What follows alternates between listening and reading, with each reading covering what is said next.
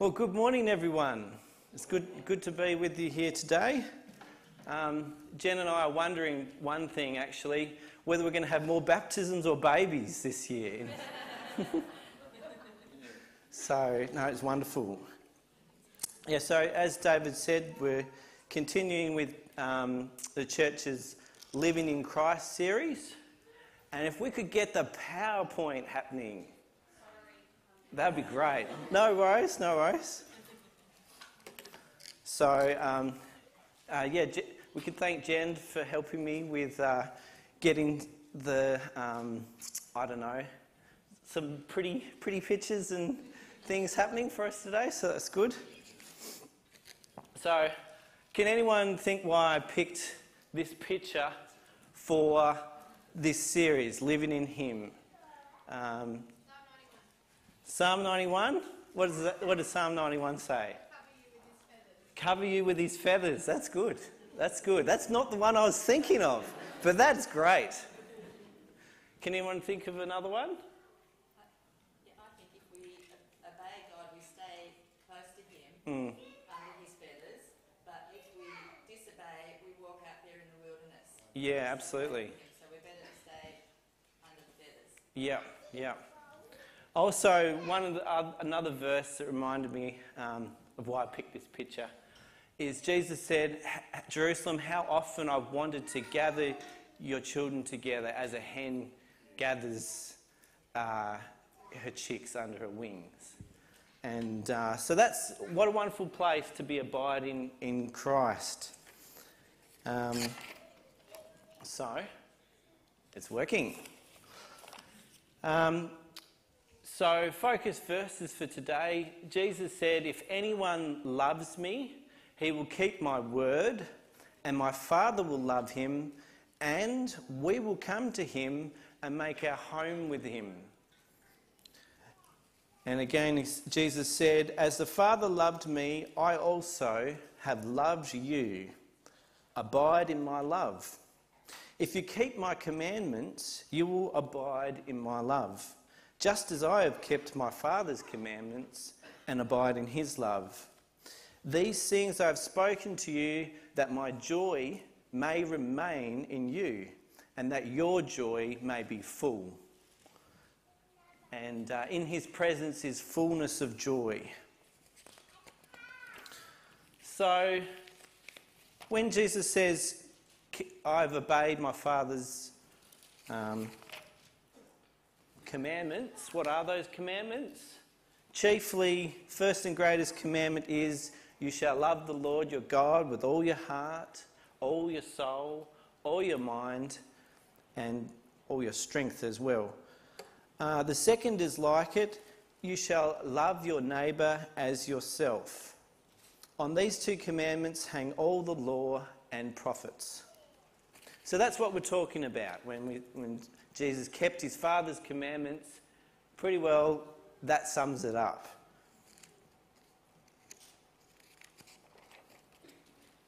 So I thought we'd start from the ground up to get to talk about the topic today. So we'll just go back to ooh, here we go. God's invitation. So to each one of us, most of you have taken this invitation. If you're sitting here and you believe and trust in Christ to forgive you for your sins, you have taken this invitation. Jesus said, Behold, I stand at the door and knock.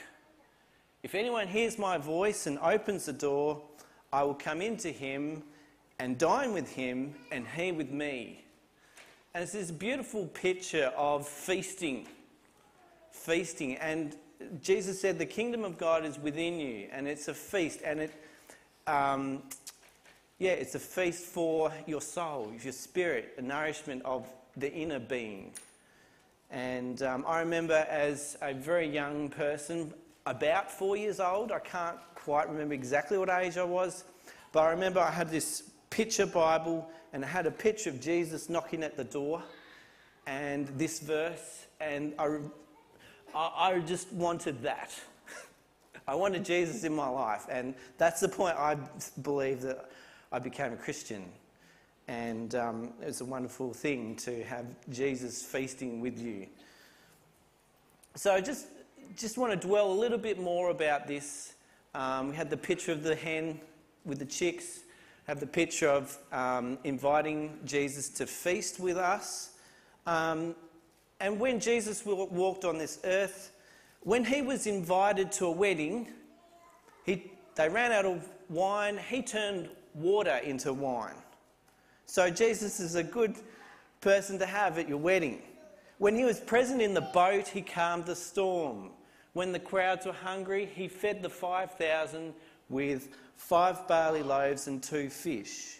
Everywhere Jesus went, the blind received sight, the lame walked, those who had leprosy were cleansed, the deaf heard, the dead were raised, the good news was proclaimed to the poor. So, and Jesus, when he walked with the men uh, on the road to Emmaus, they said afterwards, did, uh, did not our heart burn within us when he talked with us on the road and while he opened the scriptures to us? And so Jesus is such a wonderful um, person to have in your life. And he is also the Son of God. So we'll talk a bit, bit more about God's invitation. Ho, everyone who thirsts, come to the waters.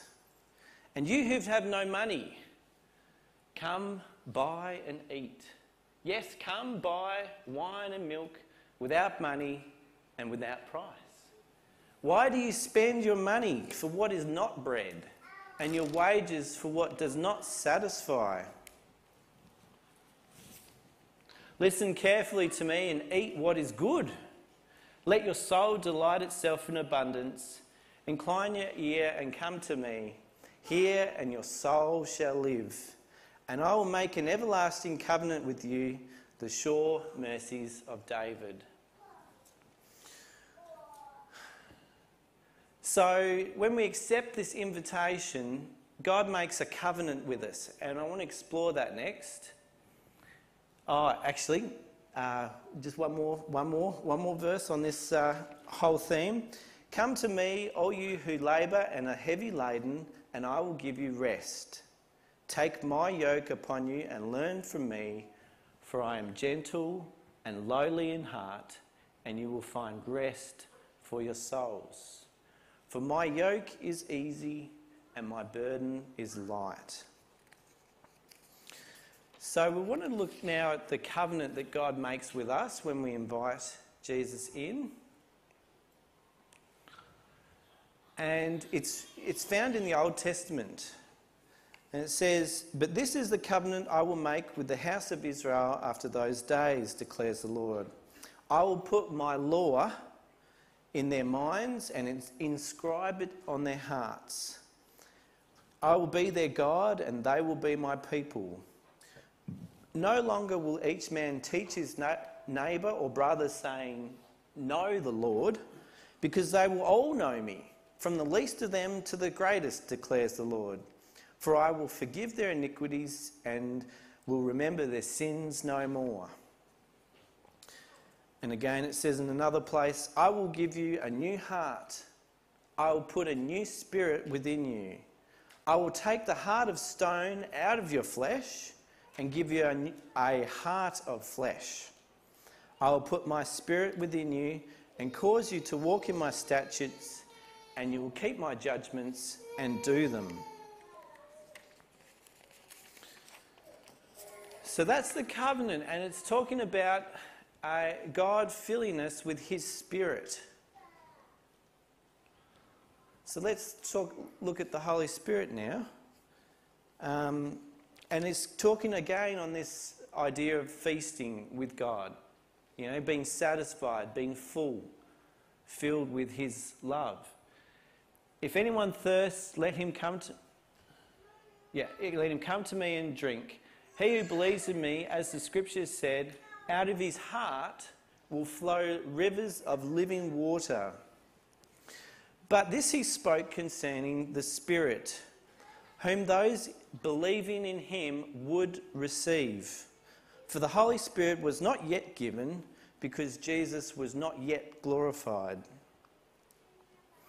And again it says, If you love me, Jesus said, if you love me, keep my commandments, And I will pray the Father, and he will give you another helper, that he may abide with you forever. The Spirit of truth, whom the world cannot receive, because it neither sees him nor knows him. But you know him, for he dwells with you and will be in you. I will not leave you orphans, I will come to you.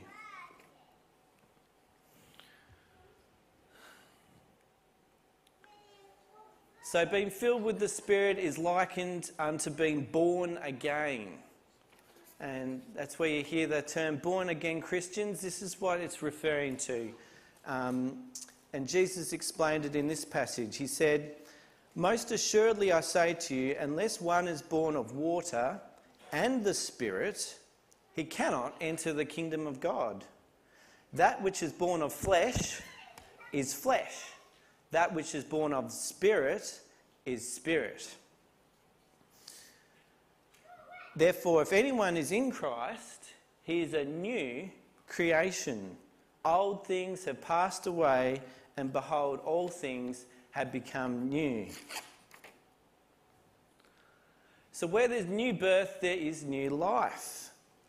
And the Bible says God has not given us a spirit of fear, but of power of love and of sound mind. And again, the fruit of the Spirit is love, joy, peace, long suffering, kindness, faith, goodness, faithfulness, gentleness, and self control. Against such there is no law. And those who are Christ's have crucified the flesh with its passions and desires. If we live in the Spirit, let us walk in the Spirit. And that's where it comes to love and obedience. Like, that's how it connects to love and obedience. That we choose to love God, we receive God, He gives us His Spirit, and we then walk in the newness of life. And it's a whole transformation. So let's look at, let's look at that a little bit more. God's promises to achieve that and fulfill that in our life. It says, Therefore, my beloved, as you have always obeyed, not as in my presence only, this is Paul speaking, but now much more in my absence, work out your own salvation with fear and trembling. For it is God who works in you both to will and to do of his good pleasure. And that's a powerful verse. You know, that God is actually the one working to will and to do of his good pleasure. And something we can look, to, look towards God to achieve that. Um, and again, it says, For this is the love of God, that we keep his commandments. And his commandments are not burdensome. For whatever is born of God overcomes the world. And this is the victory that has overcome the world, our faith. Who is he who overcomes the world but he who believes that Jesus is the Son of God?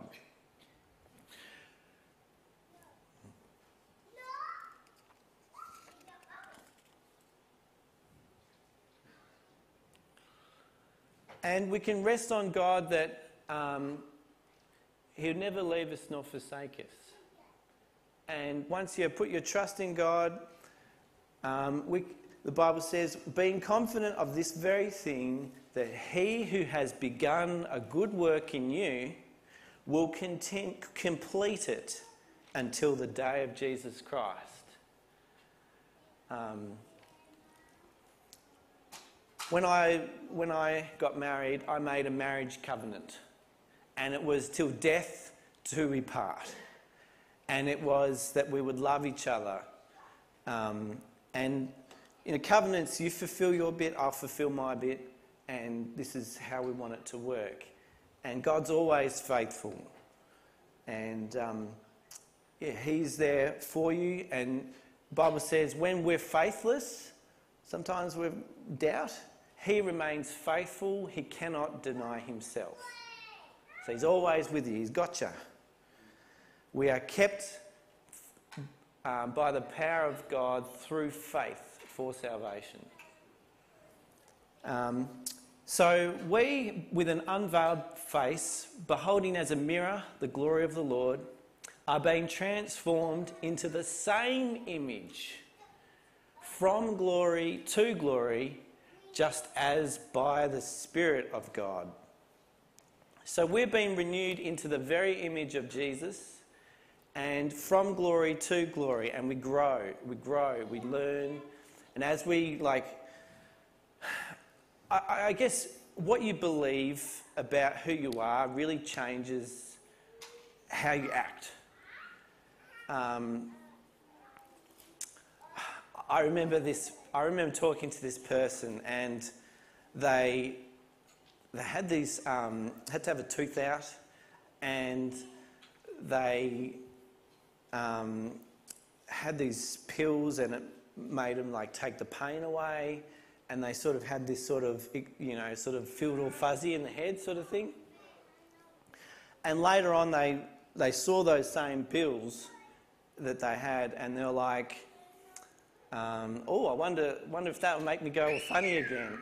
And uh, they, and then they thought to themselves, "Oh, wait, no, I'm not a druggie. you know, I, I don't want to be like that. I'm not, I'm not that." And they decided not to. And, I, and that story um, by this friend, I thought, wow, what we believe about ourselves really does change the way we, we, we act.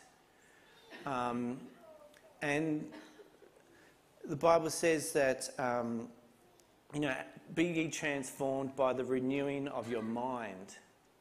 And so as we um, learn more about who God's, God is, about what God's heart is, then um, we're like, well, that's, that's how we should be. That's how God's made us to be. That's how we're born to be. We should walk in that. And God's got power, all the power there ready to go to help us to um, grow in that. Mm.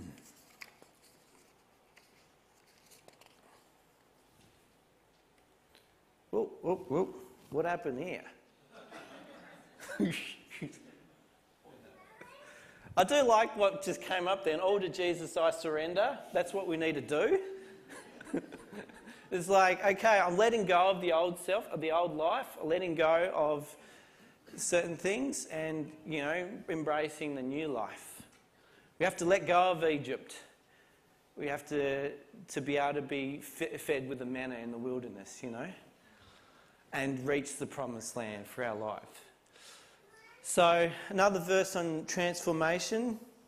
Grace and peace be multiplied to you in the knowledge of God and of Jesus our Lord, as his divine power has given to us all things that pertain to life and godliness, through the knowledge of him who called us by glory and virtue, by which have been given to us exceedingly great and precious promises that through these you may be partakers of the divine nature, having escaped the corruption that is in the world through lust.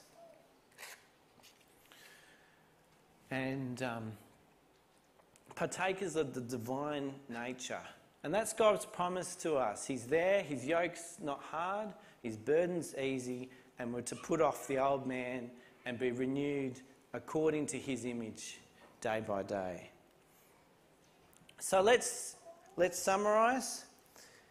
God first loved us, God created this world and us for a relationship with Him. He gives us free will and offers us an amazing invitation to live a life of love and to be born in His family. God commands us to love us, uh, sorry, to love Him and love ourselves and love our neighbour and Jesus said, We must be born again. What does that mean? We repent of all sins, we believe in Him, and we're uh, to, and His atoning work on the cross. Um, he shed His blood on the cross um, in our place so that we could be forgiven for all the sins we've ever done. And we're baptized and receive the Holy Spirit. That's what it means to be born again. And when God pours His Spirit on, on us, our heart is changed and we are renewed day by day as we yield, to Him, surrender all. So that's it. And um, if anyone here has not accepted that invitation but would like to know more, um, there are plenty more verses about uh, what God's promises to us, um, what it's like to live the Christian life. And there are, there, this place is full of people with stories of um, God's faithfulness to them through their lives. So please, if you want to know more, just ask. Thank you.